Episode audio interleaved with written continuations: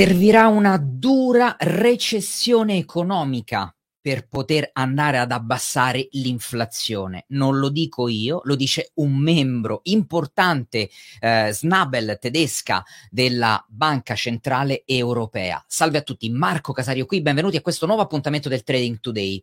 Oggi c'è un pensiero che mi ronza intorno da un po' di eh, tempo, da un po' di giornate, perché eh, sto preparando, lo sapete, c'è questo appuntamento importantissimo il 22 eh, settembre, dopodomani, giovedì alle ore 19, e mi riferisco al macro update, ehm, eh, appuntamento importante perché sto unendo tutti quanti i puntini, è un po' una sintesi di quello che è successo dal punto di vista macroeconomico, dati alla mano eh, nel, nel, nell'ultimo periodo, per cercare di capire le probabilità che abbiamo di entrare in un regime economico per il trimestre successivo, Q4, quello che abbiamo davanti 2022, ma con un occhio anche a Q1 2023.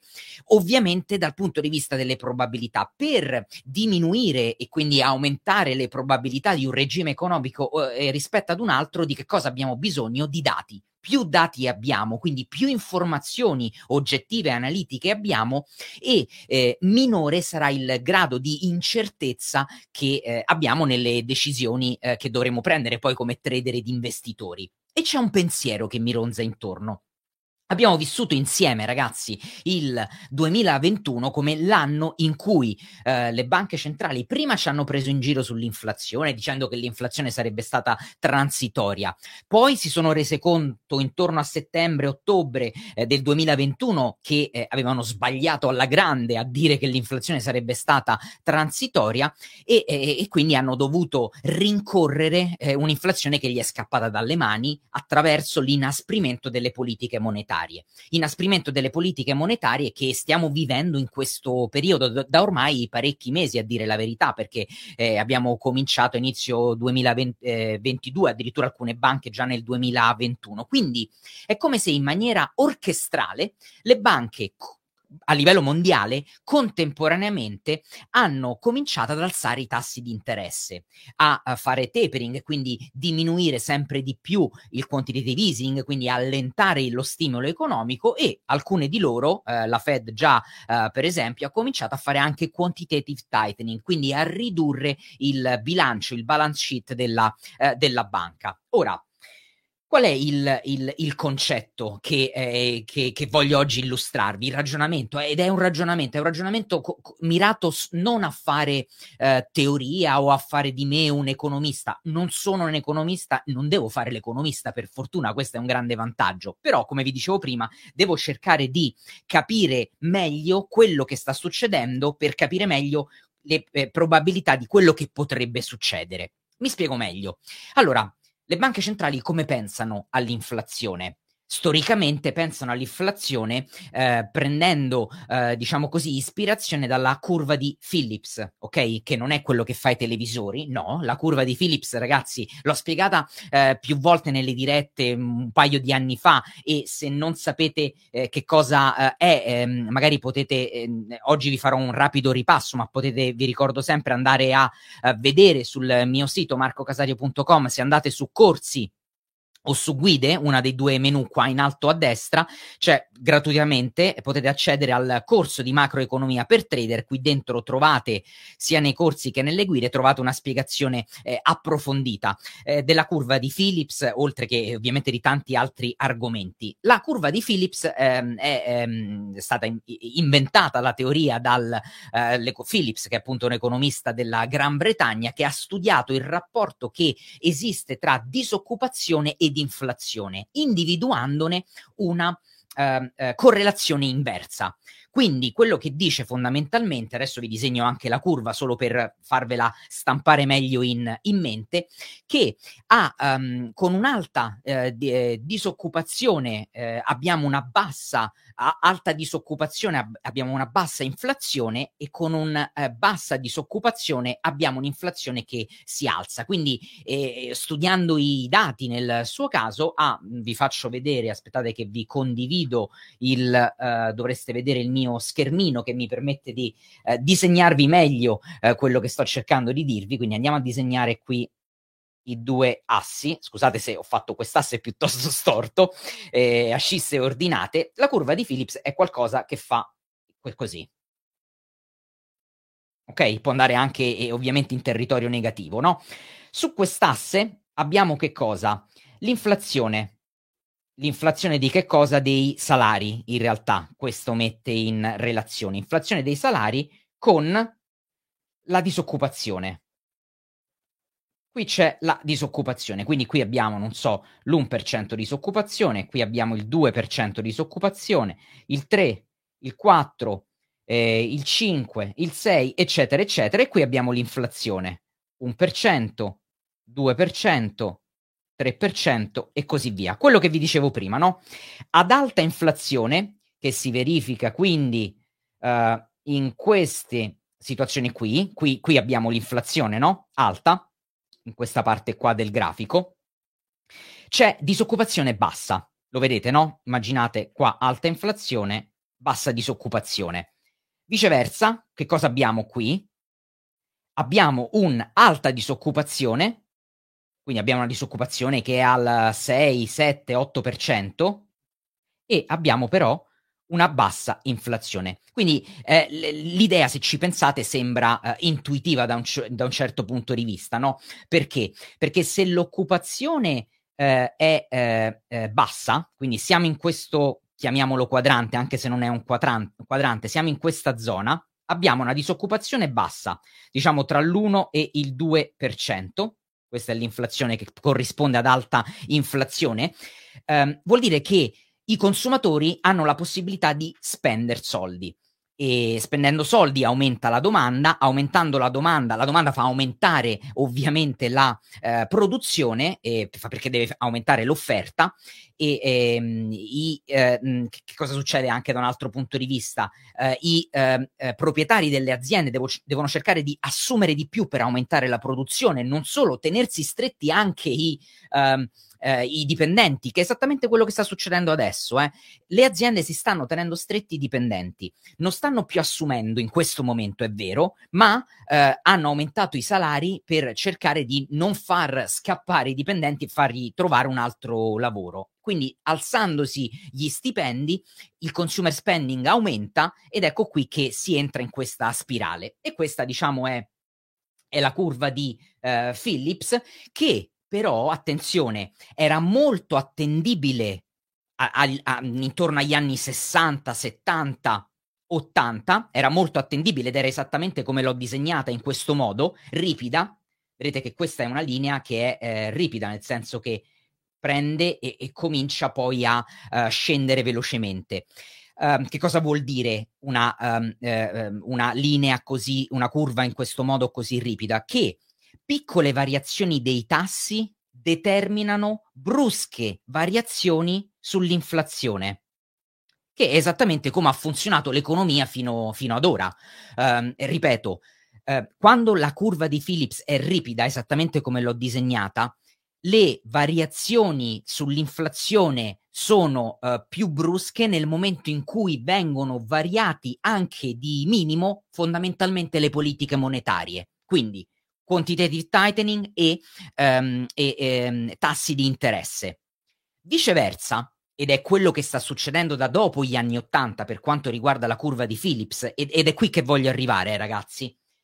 Uh, eh, non cominciate a commentare, ma perché la mostriamo se non funge? Attenzione, ragazzi eh, sto cercando di trasferirvi dei ragionamenti che faccio io stesso. Datemi il tempo di metterveli sul tavolo. Poi, come vi dico sempre, non è che quello che vi dico è scritto nella pietra. Io vi do dei suggerimenti che stanno nel mio cervello. Voi li potete prendere e buttare nel, eh, nel, nello scaldabagno li potete approfondire, li potete evolvere, potete essere d'accordo o meno d'accordo. Quindi, Dopo gli anni 80, an- dagli anni 90 in poi, la curva di Phillips si è molto appiattita. Cosa vuol dire una curva che si appiattisce? Vuol dire che invece di essere ripida, come vi ho fatto vedere, ve la disegno con un altro colore, con il verde, ha cominciato ad essere più così. Ok? Più appiattita. È una curva più piatta. Che cosa vuol dire? Vuol dire questo. Pensate la, dal punto di vista dell'inflazione. Vuol dire che le variazioni dell'inflazione eh, vuol dire, scusate, che l'inflazione varia molto poco, anche se la disoccupazione varia di molto. Vedete? Perché qui la disoccupazione è variata dal, per esempio, 3% al 7%, ma l'inflazione è variata dal, uh, non so, dal eh, 6% al 4,5%. Ok, questo è quello che sta succedendo eh, eh, al, eh, diciamo così, alla curva di Phillips dagli anni 90 in poi. Da un certo punto di vista, questa è eh, una cattiva notizia e eh, vi spiego qual è la teoria dietro all'appiattimento della curva. Beh, la teoria è quella della globalizzazione. Ok? Perché la globalizzazione ha reso eh, eh la, la, stabilità dei prezzi non solo dipendenti da, dipendente dai prezzi locali di un paese, ma dipendente anche dai prezzi degli altri paesi. Ora ci arrivo, vi spiego tutto. Eh. Fatemi solo eh, dire perché questa è una cattiva, la, l'appiattimento della curva di Phillips è una cattiva notizia? Perché se l'inflazione eh, si eh, discosta dagli obiettivi delle banche centrali e quindi di tenere l'inflazione, ormai lo sapete se seguite il canale, circa del 2%, se si discosta dal 2% verso l'alto o verso il basso, eh, non è importante, in questo momento storico si è discostata verso l'alto. Bene, discostandosi verso l'alto, adesso che cosa vuol dire con una curva di Phillips, eh, Phillips eh, che è eh, piatta? Vuol dire che ehm, è necessario ed esattamente che, quello che ha detto la, la nostra Isabel eh, Schnabel eh, del, della eh, Banca Centrale Europea. Adesso l'intervento serve un grande cambiamento dal punto di vista della produzione industriale, dell'economia e della disoccupazione per poter far, far scendere la, uh, l'inflazione. Quindi ricordatevi questo concetto, servono manovre di inasprimento della politica monetaria più forte per far muovere l'inflazione, in questo caso per abbassarla, proprio perché la curva dagli anni 90 in poi per la globalizzazione è più piatta. Ora, qual è il problema? Il problema è che, torniamo all'inizio, le banche centrali hanno cominciato a aumentare i tassi a fare quantitative tightening, quindi ad inasprire le politiche monetarie. Il problema è che lo stanno facendo e l'errore che potrebbero fare è che stanno eh, non tenendo in considerazione l'effetto delle eh, ehm, diciamo così, l'effetto delle politiche monetarie estere e dell'impatto che queste politiche monetarie estere avranno anche all'interno del loro paese. Pensate a quello che, cosa, a quello che è successo in America e Europa, no? Allora, l'America ha cominciato prima, la, la Federal Reserve, la banca centrale americana, ha cominciato prima del, uh, dell'Europa a uh, alzare i tassi di interesse, giusto? Perfetto ha cominciato ad alzare i tassi di interesse con mesi di anticipo, il dollaro si è rafforzato, il dollaro si è rafforzato nei confronti dell'euro e, e, infatti dov'è che siamo arrivati? A un tasso di cambio 1 a 1 perché l'aumento dei tassi ragazzi eh, irrobustisce la valuta e la irrobustisce, la rafforza ancora di più rispetto alle altre valute dove la politica monetaria è più morbida e in Europa fino a qualche mese fa è stato così. Ecco perché le, il dollaro è stato così forte nei confronti dell'euro, non solo dell'euro, guardate lo yen, guardate che, eh, che cosa è successo al pound, quindi il dollaro forte.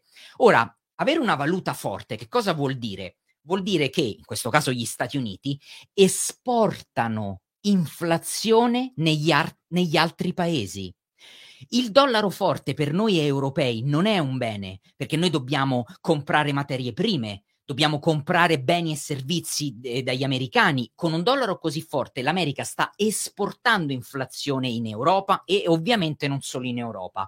Quindi, per mettere anche, eh, già l'inflazione era alta in Europa e negli altri paesi, quindi a un certo punto le banche centrali che hanno tardato ad aumentare i tassi, adesso non solo devono cominciare a farlo, ma devono farlo più velocemente e probabilmente devono alzare i tassi più di quello che avevano preventivato, eh, in modo tale che eh, possano essere eh, preparati. Questo, ragazzi, crea una spirale eh, di, eh, sull'aumento dei tassi che danneggia la produzione e l'occupazione a livello globale. Ecco perché è, è importante. Quindi abbiamo un, eh, quello che si sta verificando è un effetto uh, globale sull'aumento dei tassi e l'inflazione probabilmente uh, proprio per questo effetto globale, riuscirebbe ad abbassarsi eh, molto, eh, diciamo, eh, sfruttando l'effetto globale e senza dover inasprire così tanto a livello eh, locale.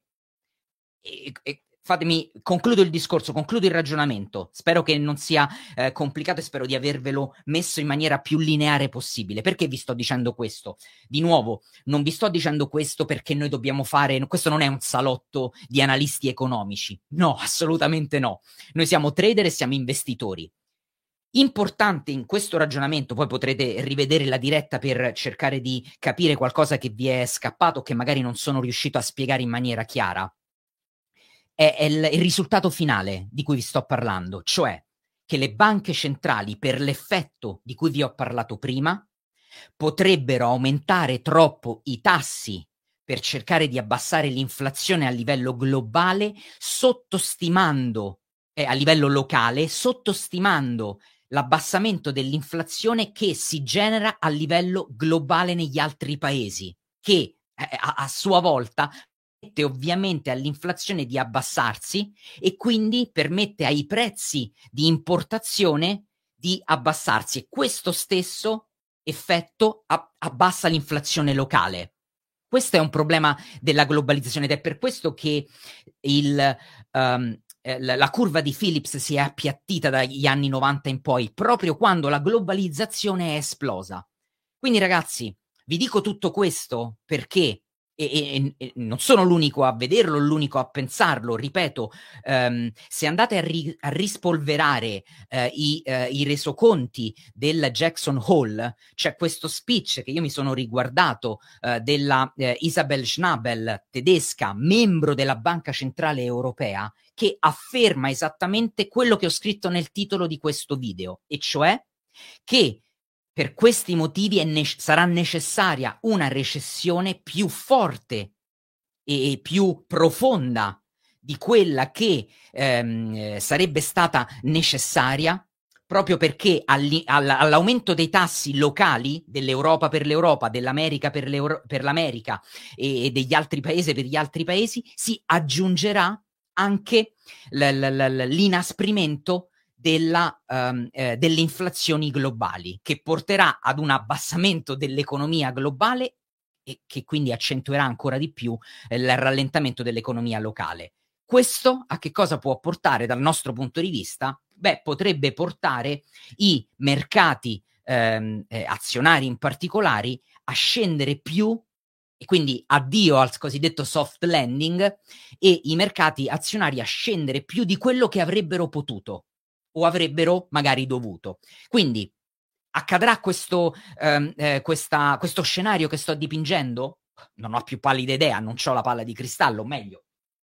Palla di cristallo lo sapete che ce l'ho, sta qui, ma evidentemente la mia è rotta, forse non, non trovo l'interruttore per accenderla, quindi non so se questo scenario si verificherà. Ma come vi dico sempre, più informazioni ho sul tavolo e più tengo Uh, eh, dati o possibili scenari eh, i, i, sul mio tavolo decisionale e, aument- e la qualità delle mie decisioni aumenta ed è questo che dobbiamo fare come trader e investitori cercare di aumentare la qualità delle nostre decisioni non per avere il 100% del, eh, della ragione. Non avremo mai il 100% il 100% in finanza non esiste stampatevelo in testa. Mai avrete il 100, anche, anche quando chiuderete un profitto in uh, take profit, quindi in positivo, non è perché al 100% la vostra visione, la vostra decisione era corretta.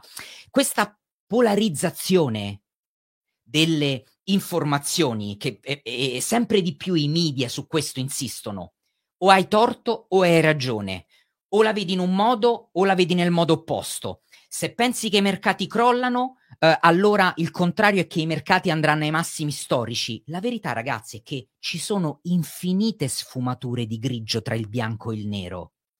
E prima ve ne accorgerete e abbraccerete questa incertezza e, e comincerete a ragionare un, con un approccio probabilistico alle cose, al trading in questo caso, Un approccio probabilistico vuol dire, di nuovo, eh, i partecipanti al eh, Macroverse, all'appuntamento, al mio macro update di giovedì, lo sapranno perché io presenterò una tabella, come faccio sempre, ogni trimestre. Presento una tabella con le percentuali di probabilità di finire in un regime economico rispetto ad un altro in Q4 del 2022 e Q1 del 2023.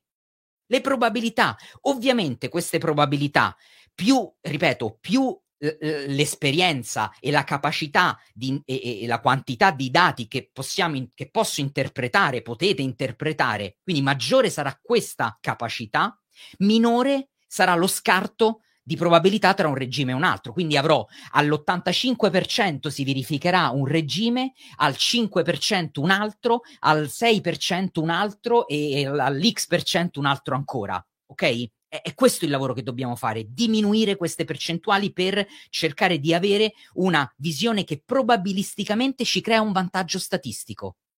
Ed è per questo, mo- questo, per questo motivo e ragazzi, c'è chi mi chiede, ci metti il link dove ci si iscrive al Macroverse? Eh, ragazzi, è facile, andate su community. Eh, guardate, aspettate, ve lo metto qua. Community. Se riesco a scriverlo, eh.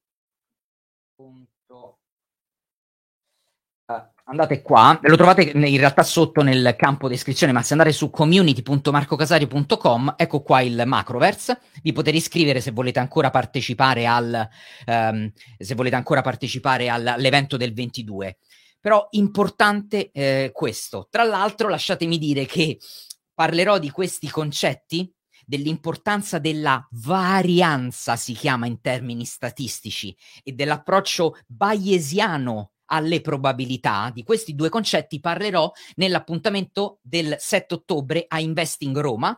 Quindi sarà molto interessante perché vi, mh, quello che proverò a fare, scardinare eh, il modo di ragionare della maggior, dico maggior parte dei trader perché sono tutti quei trader che non riescono a portare a casa profitti perché ragionano in termini o ha ragione al 100% o ho torto al 100% mentre invece dovrebbero ragionare in termini di probabilità. Esattamente le probabilità che Uh, le, eh, sì, il 7 a Roma ci sarò, me lo stanno chiedendo. Il 7 sarò a Investing Roma. Il mio talk è alle 17, ho già visto. L'iscrizione è gratuita, quindi iscrivetevi così ci sarà modo di incontrarci. Però quello che vi dicevo è che um, ragionare in termini probabilistici per cercare di avere un vantaggio statistico esattamente quello che abbiamo fatto nella trading room in questi mesi. Ragazzi, è da dicembre che nella trading room, che è la stanza con gli, alt- con gli, studenti del mio corso, dove gli faccio vedere le mie analisi, i miei ragionamenti, i miei trade, per, fargli, per mostrargli, non per scopiazzarmi, ma per mostrargli come applico le strategie e per fargli capire il mio processo che studiano nel corso, come lo applico in, nel, nel reale. E noi siamo andati short sull'azionario da dicembre. Ci sono stati settimane più difficili, ma la maggior parte delle volte abbiamo, la maggior parte delle volte abbiamo avuto profitti, abbiamo ottenuto dei profitti. Ci sono state anche delle perdite, è ovvio, ma come vi dico sempre, se, se voi avete un vantaggio statistico, se torniamo un secondo qui nel, nel, nell'applicazione per farvi vedere, no? Andiamo sul Nasdaq, eccolo qua vi faccio vedere qua il Nasdaq e ve lo faccio vedere su Contest, ragazzi. Questa di nuovo è la versione. Um, eh, la versione eh, in ehm, eh, development, quindi non la vedete ancora voi, è la versione in cui ci sono, vedete le, le, le, le mie bande, due, uh, i due valori, e noi siamo short da più di sei mesi sul Nasdaq. Ok? E vedete che non è che perché siamo short il prezzo è andato così, una linea retta, boom, che è andato solo eh, verso il basso. No, vedete che è sceso, ha ritracciato, è sceso, ha ritracciato, è sceso, ha ritracciato, è sceso, ha ritracciato, ancora ha lateralizzato, è risalito, è risceso e, e, e proprio negli ultimi giorni è arrivato, guardate qua, nella parte bassa mie, eh, dei miei livelli di attenzione. Ma all'interno di, questa, di questo movimento noi qui abbiamo aperto e chiuso n short. Perché qui la nostra visione dal punto di vista delle probabilità per quello che stava succedendo dal punto di vista economico, le probabilità erano maggiori per un, uh, una contrazione, per un mercato ribassista del Nasdaq. Per questo abbiamo, siamo andati short. Anche qui, quando c'è stato questo ritracciamento, anche qui, quando c'è stato questo ritracciamento, anche qui, la nostra visione non è cambiata perché ci sono stati questi tre ritracciamenti. No, perché doveva cambiare? Non erano cambiati i dati di input. I trend di breve, medio e lungo termine sono ribassisti. Io qui, se dovessi cercare un long, se dovessi pensare di aprire un'operazione in rialzo, starei andando contro tutti e tre i trend di breve, medio e lungo termine.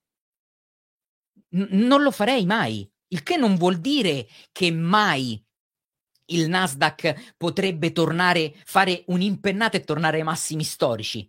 Potrebbe succedere dal punto di vista probabilistico? Ah sì, certo che potrebbe succedere. Assolutamente. Ma oggi i dati che ho danno questa possibilità ad una probabilità molto bassa. E quindi il trade è un trade estremamente asimmetrico. Quindi io continuo ad applicare il mio processo e continuo ad applicare le mie strategie. È, è, è importante, oggi ragazzi vi ho fatto un po' una lezione, se volete, da un certo punto di vista eh, teorica, eh, ma eh, in realtà pratica, eh, perché poi vi ho detto questa teoria che cosa potrebbe portare, ma per farvi capire come unisco i puntini e come il, il, il mio processo aggiunge, aggiunge le eh, probabilità, le alza o le abbassa. In questo modo. E eh, che sta succedendo oggi sui mercati, infatti? Andiamolo un secondo qui a, a, vedere. Beh, oggi ancora borse europee in rosso, continua a scendere il Fusimib, perde quasi l'1%, scende il DAX che sta tornando proprio su questa struttura e eh, scende ovviamente il CAC 40, scende l'Ibex 35 in Spagna, il pre-market americano che ieri è riuscito a rigirare e comunque a chiudere in positivo, oggi in pre-market sta perdendo mezzo punto percentuale, sia il Nasdaq che l'S&P 500. Una cosa in- molto interessante è questa, ragazzi. Guardate qua, il mondo obbligazionario continua a non credere alla possibilità che i mercati possano rialzarsi. In che modo non ci crede? Eccolo qua. Guardate, i rendimenti hanno superato i massimi. Perché stanno salendo i rendimenti? Perché le aspettative sull'inflazione stanno di nuovo spaventando i mercati. Di nuovo. Il VIX, dove è arrivato la, la, la, la volatilità? Siamo tornati abbondantemente sopra i 20 punti. Siamo a 26 in questo momento non stiamo ancora sopra i 30 che rende ancora più complesso il mercato, ma siamo in questo uh, rettangolo qui. Questo limbo, ragazzi, è un limbo uh, che, nel quale, se sapete come la, la, volatilità non la potete cambiare, ma potete cambiare le azioni e, e quindi le, i trade che effettuate in base a questa volatilità alta. Per quanto mi riguarda, avere una volatilità che sta tra i, tra i eh, diciamo 18 e i eh, 28 punti, quello per me è il Uh, uh, almeno per il mio processo, è il momento migliore perché so esattamente quello che devo fare. Quando l'inflazione è così alta, so che strumento devo usare. Che strumento secondo voi userò di più quando l'inflazione è, eh, scusate, l'inflazione, quando la volatilità è sopra i 18, 20, 22 punti? Dov'è che posso agire per usare la leva? Con le opzioni. Infatti nella trading room abbiamo aperto tante opzioni ultimamente. Ok? Perché volatilità alta vuol dire movimenti alti, movimenti veloci. Ok? Bene, andiamo a vedere che cosa altro succede sui mercati. Il dollaro continua a eh, ritira fuori le unghie e eh, dopo aver eh, praticamente essere tornato a far visita ai massimi qui di eh, metà luglio, li vedete? Il prezzo oggi sta salendo, sta tornando verso i massimi, quindi continua a rimanere forte il dollaro, eh, alla faccia di tutti quelli che eh, quando il dollaro qui eh, è sceso ha avuto queste quattro sessioni. Che cosa vi avevo detto? Attenzione per prima di dire qualsiasi cosa, attenzione a, a vedere nel vedere che cosa succederà dentro a questo rettangolo al prezzo. Attenzione perché c'è anche la media a 50 periodi. Cosa ha fatto il dollaro? Boom, è rimbalzato e sta continuando ad andare verso l'alto e ovviamente chi è che spinge verso il basso, in questo caso euro-dollaro, che riscende oggi sotto di nuovo sotto il tasso di ehm, eh, parità e ovviamente fa, fa fatica anche il gold ad andare verso l'alto. Perché fa fatica il gold? Beh, innanzitutto ragazzi, eh, ok, questi sono i dati macro eh, che eh, stavo aggiornando, questi sono tutti i dati macro che tengo sott'occhio um, e, e, che stavo aggiornando per la, um, il webinar del 22, ma quello che volevo farvi vedere sono le correlazioni. Anzi, la volete vedere una cosa interessante? Vi faccio vedere, eh, ci stiamo ancora lavorando, eh? quindi correlation, ma le correlazioni le stiamo mettendo su Quantest. Ah, ok, non, non, non, ce l'abbiamo adesso, ci stanno lavorando i, uh, gli sviluppatori, ma tra poco questo grafico qui delle correlazioni ce l'avrete anche su Quantest. Per farvi vedere che le correlazioni col, uh, per esempio tra il, il um, dollaro americano e il gold sono ancora alte, meno 0,62 quella giornaliera, meno 0,66 quella a, a un mese, meno 0,84 quella a 90 giorni. Quindi vuol dire che la correlazione dollaro-gold è ancora ampia, così come le correlazioni con Bitcoin. Guardate qua, meno 0,41, meno 0,46, eh, meno 0,60. C'era qualcuno che diceva le correlazioni sono, non ci sono più tra l'oro, eh, scusate, tra Bitcoin e il dollaro americano. Non è vero, non stanno più a meno 0,90, che praticamente è una correlazione inversa eh, perfetta, ma sono comunque ancora alte. Infatti Bitcoin che sta facendo? sta scendendo.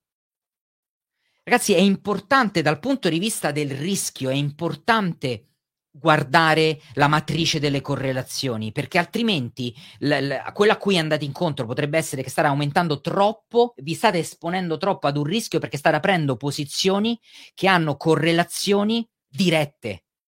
Se voi siete, vi faccio un esempio, se siete eh, long sul dollaro americano e siete short sul gold, praticamente è la stessa operazione. Con una correlazione così alta in questo momento, queste due operazioni sono correlate. Quindi voi potreste pensare che state eh, avendo un profilo di rischio dell'1%, ma la verità è che state vi state esponendo per il 2%, perché ci sono due operazioni con l'1% massimo, tutte e due di rischio, e state, quel rischio lo state raddoppiando. Ecco perché non si può fare trading senza guardare alle correlazioni. Importante questo. Bene.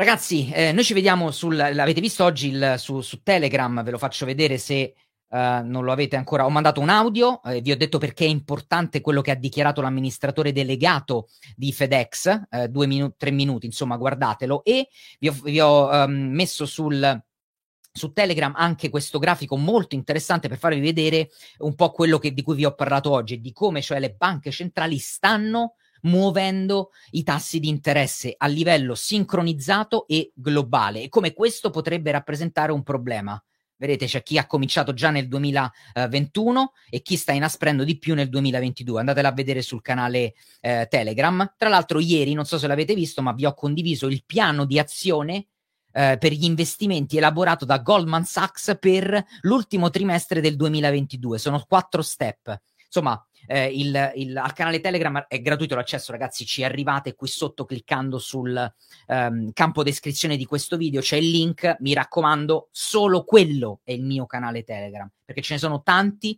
altri che usano il mio nome ma sono delle truffe. Mi raccomando, tutti i miei canali, TikTok, Instagram, Telegram, andateli a prendere dal campo descrizione dei video. Ragazzi, Grazie mille nel, per l'attenzione e noi ci vediamo ovviamente domani, ma ci vediamo oggi pomeriggio su Telegram, su Instagram e su TikTok. Buon trading a tutti. Ciao.